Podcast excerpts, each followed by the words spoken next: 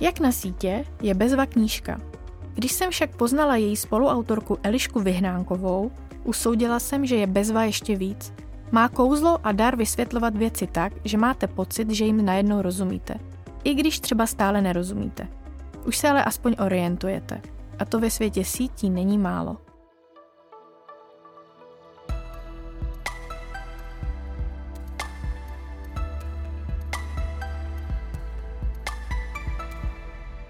Eliška Vyhnánková je guru, královna českých sociálních sítí. Kdo chce, toho do jejich světa uvede, zasvětí ho. Lidsky, s humorem a srozumitelně. Za 11 let proškolila už více než 12 tisíc zájemců.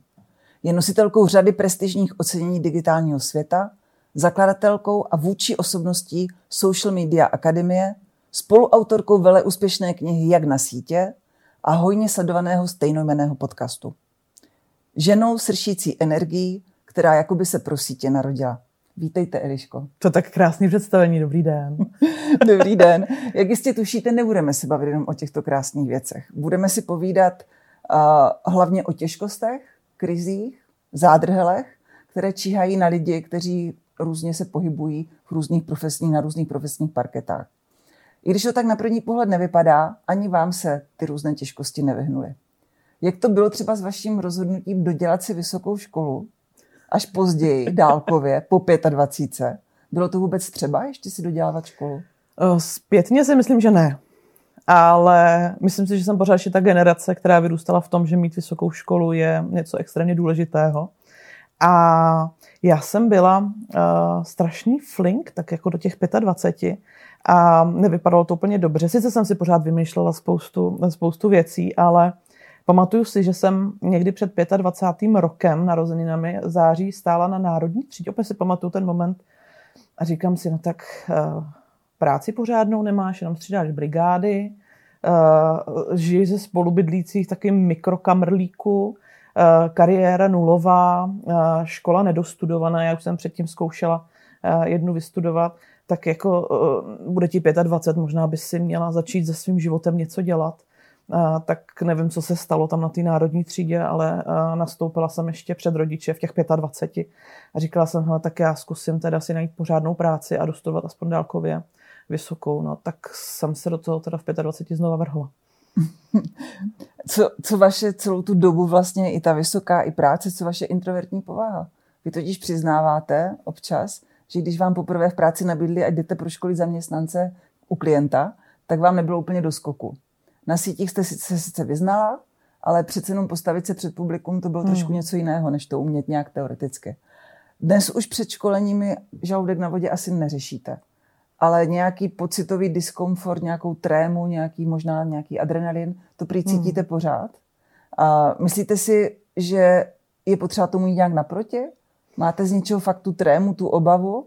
A nebo nějaká hmm. možnost je, něco jste se naučila, nějakou poučku, jak překonat sama sebe? Nemyslím, že to nějak extrémně změnilo. Jenom se asi změnila ta, ten pocit, že přijde na to školení někdo, kdo mě totálně eh, jako zničí tím, že tomu rozumí víc než já. To si myslím, že byla jedna z těch obav, jako přijít před ty lidi a teď se tam nějak...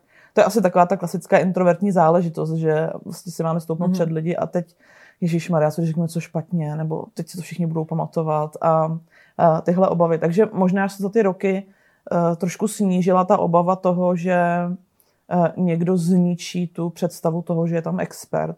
Na druhou stranu jsem se taky e, velice rychle pochopila, že není zase tak strašný přiznat, že něčemu nerozumím nebo že něco konkrétně nevím a že to dohledám a že to naopak vzbuzuje trošku větší důvěru než ti, kteří říkají všechno vím a všemu rozumím. Ale pořád i po těch stovkách, stovkách školení se mi nechce vždycky, když, když se to blíží, tak já si říkám, tak třeba nepřijdou. Nebo když je to online, tak třeba nebude fungovat vůbec internet tak. a vypadne elektřina a já nebudu muset školit. Takže pořád je tam takový ten červík, který, eh, ten odpor, který říká, Eliško, do toho se ti fakt vůbec nechce. A pak se dostaví nějaký pocit uspokojení na konci?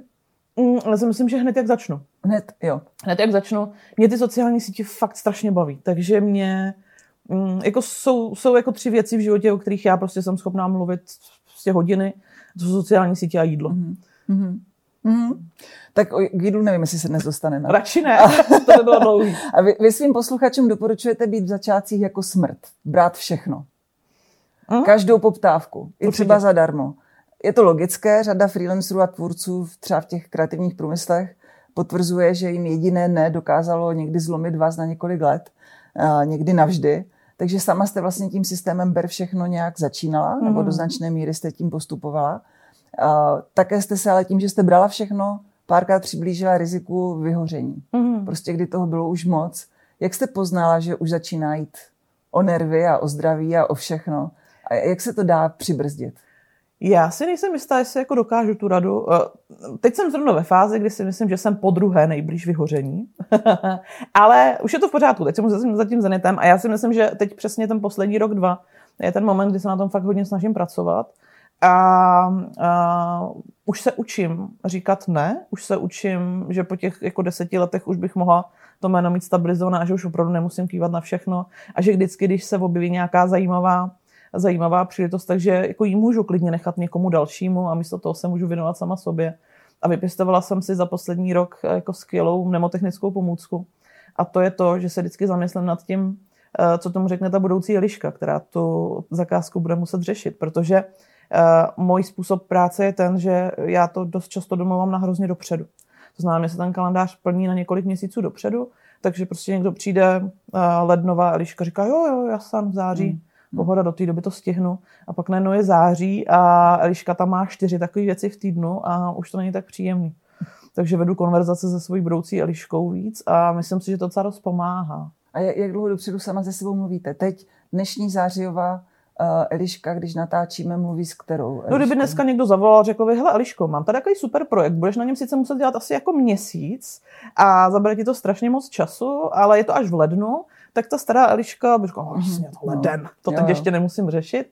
Ale... Takže teď mluvíte s tou lednovou No, prostě. ale já už si jako ty lednový ptám, říkám, hele, a nechtěla bys třeba v lednu vodit na dovolenou místo toho, nebylo by to možná pro tvoje zdraví a pro no, rodinu tam by, mě, tam by mě teda zajímalo, co vám odpovídá ta lednová Eliška, ale tak to nepůjdu úplně do detailu. Nemám ale... to ještě doladěný, Není. ale pracuji na tom. ale dobrý, metoda jo, tam je, metoda tam je.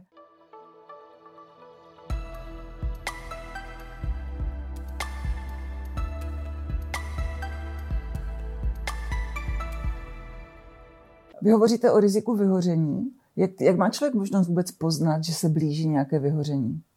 Já jsem se nedávno o tom eh, bavila s jednou terapeutkou a ta mi říkala, že dokonce měla jako pacienta psychiatra, který vyhořel a že přesto, že přesně ví, řeší to s klienty, takže vůbec neměl možnost tomu jakkoliv zabránit i sám u sebe, že vlastně ve chvíli, kdy to přijde, takže na to koukal už jenom jako divák a vůbec neměl čas, jako schopnost vůbec to zastavit. A já si myslím, že to je u spousty lidí, že vlastně my si vždycky říkáme, že ještě dobrý, ještě jeden den, ještě tohle musím dodělat a pak už si odpočinu. A to je vlastně i můj případ, že ta moje zodpovědnost vůči práci a zodpovědnost vůči klientům, protože dost často na druhé straně je klient, že to není jenom, že si sedím doma a řeknu si, jak to práci udělám zítra. Ne, klient mě čeká na koulu, lidi na mě čekají na školení, uh, kolegyně čeká, až dopíšu kapitolu knížky a vlastně ta silná, vlastně to ještě vytváří víc stresu, takže hmm. myslím si, že u mě je to hlavně o, o tom stresu. Ale naštěstí jsem si nikdy nedostala do té fáze, kdybych se prostě ráno probudila a zjistila, že nevstanu z postele, hmm. nic se mi hmm. nechce. Hmm. Díky bohu za to. Ale e, právě, že jak při psaní knížky, tam ty projevy byly fakt, že už jsem byla taková jako chodící zombie, že už jsem jenom tak jako dodělávala ty věci a už jsem úplně ztratila chuť e, na několik dní jako cokoliv dalšího řešit. A teď právě přes léto, kdy se nakombinovalo fakt hrozně moc věcí, tak jsem si uvědomila, eh, že mě hrozně rozčiluje jakýkoliv e-mail, který mi přišel, který začínal. Dobrý den, Eliško, tak jak jste si užila prázdniny, doufám, že jste si odpočala a těšíte se na nový měsíc. A říkám, já jsem si vůbec neodpočala. A zjistila jsem, že to, že mě to rozčiluje a že vlastně se vstekám na ty lidi, že je obrovská zloba na mě samotnou, že jsem si to vlastně nebyla hmm. schopná ukočírovat. I když samozřejmě ne všechny věci máme ve své ruce a ne všechno je o práci. Vlastně s tím, že máte tolik uh, pracovních soust, tak pravděpodobně souvisí i to, že nerada údajně, jsem se dozvěděla, nerada delegujete úkoly. Že vám není úplně blízký nějaký týmový styl práce. Co, co, co no. lze, to si uděláte sama? Nebo důvěřujete sama sobě? No, no. Zlepšilo se to nějak? Změnilo se to? Na, naučila jste se to? Já si, já si totiž myslím, že to není úplně o tom, že bych jako nuceně měla potřebu všechno dělat sama, ale že mě nenapadne, že by to mohl dělat někdo jiný. No. No. Jo, že vlastně jsem se už jako mnohokrát nachytala, že a teď se to znovu učím s umělou inteligencí, že, že vlastně si říkám, tak musím se zastavit a říct, je to něco, co opravdu nutně musím dělat já a je na to potřeba moje znalosti a je na to potřeba moje expertíza a očekává se ode mě, že tohle konkrétně budu řešit já, nebo už uh, to třeba můžu někomu před a může to udělat a může mi s tím někdo pomoct. Ale nemyslím si, že jsem se to já si myslím, že to je u těch freelancerů mm, možná hodně silná vlastnost, že, nebo minimálně já, a vím, že v tom nejsem sama, že jsem fakt takový střelec, který v tom týmu neumí úplně dobře pracovat. Že to není možná jenom o delegování, ale že jsem se nikdy nenaučila spolupracovat hmm. pořádně s lidmi, uh, i třeba dostávat zpětnou vazbu a všechny tyhle, že mám pořád pocit, že to všechno si musím odbojovat sama a že mi není pomoci. A tím pádem to naučit se delegovat si myslím, že je jedna z věcí, které jsem se zatím asi úplně nenaučila, ale možná by to mohla být celkem užitečná mm. schopnost freelancerů, který prostě jedou sami na sebe a mají pocit, že tu oporu mhm. nemají. Mm. No, vy říkáte, že jste se nenaučila spolupracovat, ale vlastně musela jste se naučit minimálně v takovém rovnoceném tvořivém partnerství fungovat. Protože bestseller jak na sítě jste psali s kolegyní Michelle Losekot, nešlo však o nějaké delegování. Tam šlo fakt jako o mhm. nějaké rovnocené partnerství, což je možná někdy ještě horší. Nešefovali jste si, nešefujete si dodnes, ale i ta tvorba ve dvou má nějaké své úskalí, na nichž to může ztroskotat. Jak, jak, kde byly ty největší problémy a naopak kde byly největší hmm. přínosy? My jsme se dali strašně zabrat. Uh, možná já vící, ale uh, v tom smyslu, že ona je opravdu velký prach. Tam myslím si, že největší jako ne problém, ale myslím si, že nás to pak jako hodně posunulo, naučilo, že fakt náš přístup k práci byl naprosto odlišný. Že přesně můj time management, uh, který úplně nefungoval, a který si říkal, no tak v průběhu těch ostatních věcí prostě napíšu knížku a její preciznost a, a opravdu uvědomění si toho, jak těžká je to záležitost, protože u ní to nebyla první knížka, kterou tvořila, tak uh, potom naráželi, že vlastně ona je velmi kreativní a teď vymýšlela spoustu úžasných věcí, které tu knížku strašně posunula. Jsem říkala, to je super, ale neuvědomila jsem si vždycky, že to samozřejmě přikládá i mě nějakou další mm. práci, kterou mm. jsem potom nestíhala. Mm. Takže uh, bylo to hodně těžké, ale to, že spolu dál mluvíme, jsme dál kamarádky a skvěle spolupracujeme, tak ukázalo, že opravdu jsem se z toho odnesla strašně moc. Ale bylo to jako minimálně pracovně, to bylo opravdu jako asi nejtěžší období, který mm-hmm. jsem mhm, zažila. Mm-hmm. A je teda nějaký recept, jak si vybírat takového správného parťáka? Je, je třeba nutné, aby si ti lidi v něčem, v mnoha věcech rozuměli, nebo spíš, mm. aby se doplňovali, nebo, nebo jaký je ten recept? Já si právě myslím, že uh, třeba teď, jestli můžu mluvit z té zkušenosti, uh, kterou máme my dvě, že kdyby na té knižce pracovali dvě Michelle v tu dobu, nebo dvě Elišky, tak mhm. by to nebylo dobrý úplně. Že vlastně to, že jsme byli proti póly, tak díky tomu ta kniha vlastně vznikla, že já udělám dost často takový ten uklidňující, hele v klidu, mm-hmm. v pořádku, diplomatický, ona je zase ten perfekcionista, který ale to posouvá neuvěřitelně dál. Ta knižka by rozhodně nevypadala tak, jak vypadá, kdyby u toho nebyla. Mm-hmm. Takže myslím si, že možná tím nejlepším parťákem je někdo, u koho minimálně já si řeknu, ty to mi není sympatický, ten člověk jako eh, mě sedře. Mm. a to je možná ten moment, že já díky tomu člověku budu muset překračovat ty své hranice, které jsou vlastně hrozně lenošivé. Já si myslím, že jsem velmi líný člověk. On mi to nikdo nevěří, ale to, já kdybych, to bych vám nevěřila. Já kdybych mohla, tak prostě doma PlayStation seroše a nic nedělám. No a chystáte už nějakou další, ne, další projekt s Michelle přímo? My máme, my vlastně pořád eh, vymýšlíme něco nového. My jsme už eh, vlastně předtím, než jsme napsali knihu, tak jsme spolu školili. Eh, pak přišla ta knížka, jak na sítě a zrovna předloni jsme vlastně udělali celý digitální vzdělávací projekt, jak na sítě. Takže pořád hledáme nějaké nové cesty toho, jak to vzdělávání, edukaci tomu budou sociálních sítí nějak mm-hmm. jako rozšiřovat a měnit. Takže uvidíme, co přijde. Ona teď mm-hmm. vydává novou knihu, mm-hmm. beletristickou. Mm-hmm. Tak třeba zase přijde nějaký moment, kdy eh, si řekneme, OK, mohli bychom k tady té mozaice, jak na sítě kniha, offlineový školení, mm. digitální školení, zase přidat něco nového a mm. dalšího. Ale pracuje na se nám fakt a jako S tím vlastně souvisí, že vy musíte, a já vím, že to děláte, že sledujete pořád vývoj sítí, nové trendy, je toho vlastně strašně moc, mm. jako mhm. žijeme v době, kdy se to neskutečně rychle mění. A víme jako obě dvě, že někdy to nejde vůbec stíhat, že ty no, věci jasně. No. jako jsou krok před náma prostě nebo několik kroků před náma. Vy, vy to sama přiznáváte, že někdy tomu vývojovému sprintu nestačíte. Mm-hmm. A stalo se vám právě někdy, že třeba někdo chtěl nějaké školení, které je na něco, co ještě vy neumíte? Uh, měla jste z toho třeba nějaké obavy, že někdo bude už dopředu a bude chtít něco nového? Jo, a to, to, ono, ono se to pořád jako děje, že občas přijde nějaká poptávka.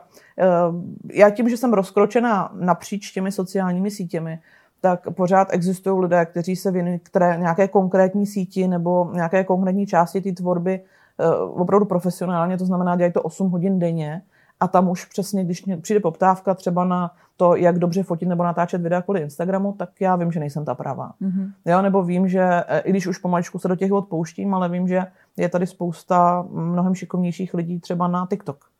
Ale naštěstí zase je velká výhoda to, že jedna věc je to fakt dobře umět, a druhá věc je umět to těm lidem předat a umět ty to naučit. A já si myslím, že velmi velká deviza je v tom, že jsem schopná s těmi lidmi pořád mluvit jako za začátečníky mm-hmm. a mhm. uvědomovat si, mm-hmm. že jsou začátečníci a takhle k ním přistupovat. Takže proto možná ty školení mm-hmm. ode mě přijímají líp, i když mm, tvrdím, že nejsem expert na tohle nebo na tohle nebo na tohle, ale spíš na tu komplexnější, ale komplexnější pohled na sítě. Mm-hmm. Uh, prozradíte něco, třeba máte jako svůj tajný sen v šuplíku, co se chcete naučit teď, jako nějakou nějaký trend, nějakou novou věc? No teď se hodně intenzivně zabývám tou umělou inteligencí a jim jakoby praktickým využitím, ne, že by ze mě byl vědec, ale ty nástroje hmm. z prvky umělé inteligence, takže teď se snažím. A to je přesně, že budoucí Eliška, nebo už teď současná Eliška mi za to trošku nadává, eh, je předchozí Elišce, že jsem si řekla, že dva dny v týdnu se budu věnovat umělé uh-huh. inteligenci, k tomu všemu, co mám. Uh-huh. Ale na jaře mi to přišlo dobrý nápad, tak... Uh-huh. Takže teď, teď umělá inteligence a já jsem velký technooptimista a mě to strašně baví uh-huh. a hrozně se to užívám a každý týden jsem v neuvěřitelném údivu, co to všechno zvládá, hmm, co to umí. Hmm, hmm. No a co je obdivuhodné na vás, tak je to, že i když jsou sítě a tady tyhle technologie vaší vášní a vlastně denním chlebem, tak na tom nějak neujíždíte. Prostě nevysíte na nich 24 hodin denně, nemáte nějakou jako závislost. Tak hmm. vlastně jak z vlastní zkušenosti, tak, tak z pohledu na, na některé mladé lidi mám pocit, že už nejsme někdy schopni otrhnout oči od displeje a že jde někdy o takovou nebezpečně návykovou činnost. Je to tak, no. A jak jste se naučila prostě nebýt na tom závislá, nebo tuhle hmm. novodobou drogu nějak brát tak jako hmm. s nadhledem a hrozila vám třeba někdy, zá... měla jste pocit, že, jste, hmm. že byste se mohla stát závislou? Já si myslím, že ne, já nejsem úplně závislostní typ, ono si myslím, že to je i taky uh, settingu toho člověka. Ale vím, že jsem se bavila s psychologi a sociologi a ti říkají, že závislost na sociálních sítích, i přesto, že o ní hodně mluvíme, tak taková to patologická závislost i u dětí a u dospívajících je stejně vzácná jako závislost na alkoholu nebo na nějakých jiných uh, závislostních prvcích. A takové to, že bych jako v noci se budila tím, že se musím být na Instagram, hmm. aby mi něco neuniklo a podobně, tak to jsem opravdu nikdy neměla. Samozřejmě, že mi občas stane, že na tom Instagramu nebo TikToku prostě člověk ho zapne a najednou zjistí, že je o půl hodiny později a, a je těžký se od toho odpojit. Ale nemyslím si, že jsem, že jsem tohle někdy měla. Myslím si, že to je taky právě dáno tím, že člověk na to nemá moc času. Hmm, hmm. Si to užívat hmm. a ujíždět na tom. A rozpoznáte to třeba u nějakého klienta, že, že má k tomu tendenci? Jde tomu nějak pomoct? Jde to rozpoznat? Asi jo, ale nikdy jsem nebyla v pozici, že bych to musela byste, řešit. Jo, hmm. jo, jo. Tak to je, to je taky výhoda. To dobrá to je taky výhoda. Tak úžasné, jako strašně zajímavé věci. Já myslím, že bychom mohli mluvit hodiny a hodiny, ale my se blížíme k naší takové tradiční závěrečné otázce. Takové nějaké koncentrované moudro. A jako vy jste jí hodně řekla, mm. co, co pomáhá třeba, když člověku není úplně, úplně uh, nejlíp. Uh, máme nějaké koncentrované moudro Elišky Vyhnánkové pro případ nějakých krizových momentů, nějaké povzbuzení prostě v situaci, kdy mm. se zdá, že věci nejdou, a, ne, a nebo hmm. někdy si myslíte, že prostě už nikdy nepůjdou nějaký takový motivační bojový pokřik? Já si myslím, že už jsem ten jeden řekla. A ten teda není jako už v té krizi, ale fakt jako přejde té krizi tím, že uh, si řeknu Eliško, ahoj, budoucí Eliško, uh, co ty na to? A to si myslím, že je jako nejdůležitější bojový pokřik, který mám, aby pak nedocházelo k těm krizím. Ale vzhledem k tomu, že teď zase byly těžký, těžký týdny, uh, kdy se nakombinovalo všechno možný práce, osobní život a zdraví, tak myslím si, že tam prostě já se vždycky hrozně ráda upnu. A já jsem takový jako snový člověk, takže já si vždycky řeknu, v září to bude dobrý. A tak se tak jako fokusuju na ten moment, kdy už to bude za mnou a to mi vlastně obrovsky pomáhá to takhle den za dnem poskládat mm. a mm. nestresovat se úplně tím, co za týden nebo za 14 dní a že mě čeká ještě nějaký jako těžký pracovní dny, ale říct si, hele, dneska zvládně tohle a zítra bude další den a zase budeš mít před sebou další kameny a taky je zvládneš. Mm. A já teda to ještě okořením protože vám to můžu okořenit. Je rozdíl nějakého takového moudra takové pomůcky, takové, po, takové pozbuzení. Je rozdíl, když je to onlineové a když je to offlineové pozbuzení? Ne. Vůbec. Takže se nemáme čeho bát. Ne, Takže sítí případě. se nebojíme. Sítí se nebojíme, teď už se bojíme ty umělé inteligence. A sítí se určitě nebojíme s váma. Děkuji, Eliško. Děkuji Já moc děkuji za pozvání. Díky za rozhovor.